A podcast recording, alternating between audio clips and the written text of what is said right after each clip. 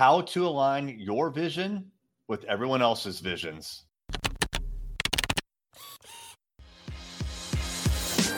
Hey there, I'm Eric Olson. And I'm Kevin Daisy. Join us on our journey to building a one hundred million dollars company.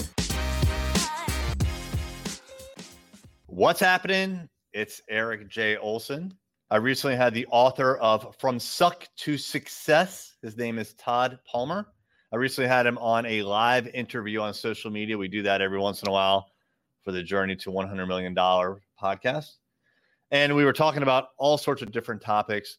And in this particular clip that I'm about to play you, it's about how you can align your vision with the vision that other people have that may or may not align with your vision.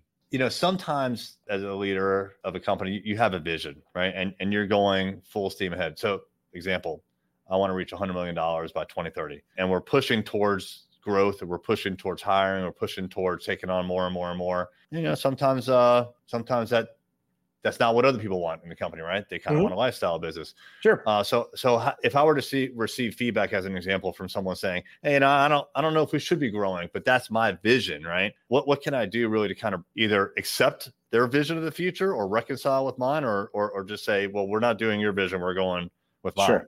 So part of the, the visioning exercise is to explain what the one hundred million dollars represents, not only to you, but to the organization. Why is that goal so important to you? A lot of leaders I work with in the beginning, we have a have a, a revenue goal as well. And the first thing we do is we unspool why that revenue goal means so much to you. Because it could be a it, it could be a great goal. It could mean a lot. I have one leader who, who's got a very high revenue goal, and he forgot to put in the margin goal. And so I said, so, so I'm asking him, so one hundred, they'll use yours. It's one hundred million dollars. What is your margin going to be on that? If your margin is only going to be ten percent, so you can make ten million dollars, maybe there's another way to look at your goal, maybe adjust that goal. For example, like we did in his case, he's like, well, I want to be a twenty million dollars company. But his margins are razor thin because he's going after the whales. He's hunting for the big buyers who want big buyer rates. I said, have you considered that you could be, what, what is the, t- the twenty million dollars going to get you? And he goes, it'll give me five million dollars net. What if you were a twelve million dollars company with an eight million dollars net? He's like, tell me more. Because he only saw one yeah. formula. We changed the formula up. The model became going after small boutique offerings versus big, you know, big whales. Because that's what we did with our business. We we pivoted our model. We went after very specific niche people where we were the yep. premium provider. Because you can be, you know, so you know this from a marketing perspective. There's different ways to be a provider. But ultimately, it comes back to what is your vision as a leader? Why this number is important to you? How do you cascade that message throughout the organization? And the reality is you got to say things seven to twelve times before people even hear them. And so as you repeat and force, repeat, reinforce, repeat, reinforce, then you want to get that tribe behind you to drive that number, because one hundred million dollars is a, is a wonderful goal. You might be a, a Superman and you may never sleep and you may never have any family or friends, but to do it by yourself would be so hard. You've got to yeah. get people to follow you.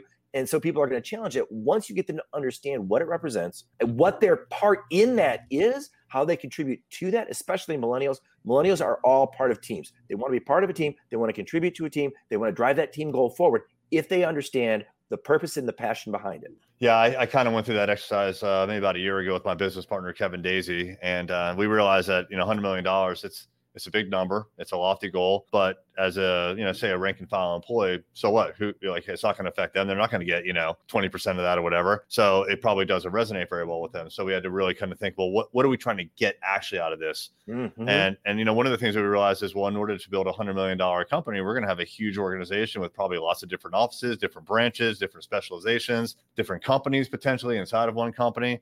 Endless opportunity. And so that's the reality, is we're trying to create endless opportunity here versus just a one hundred million dollars company. Now I'll take either one of those, but, um, but yeah, we, we certainly realized that, that just the monetary goal was, it, it wasn't even enough to motivate us. You know, it's, it's, it's nice to say it, but there needs to be more in it for more people than just us.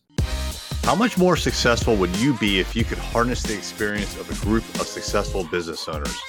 Well, that is the exact group of people that we have in our Business Growth Mastermind. Check out more information at Array Mentors dot com.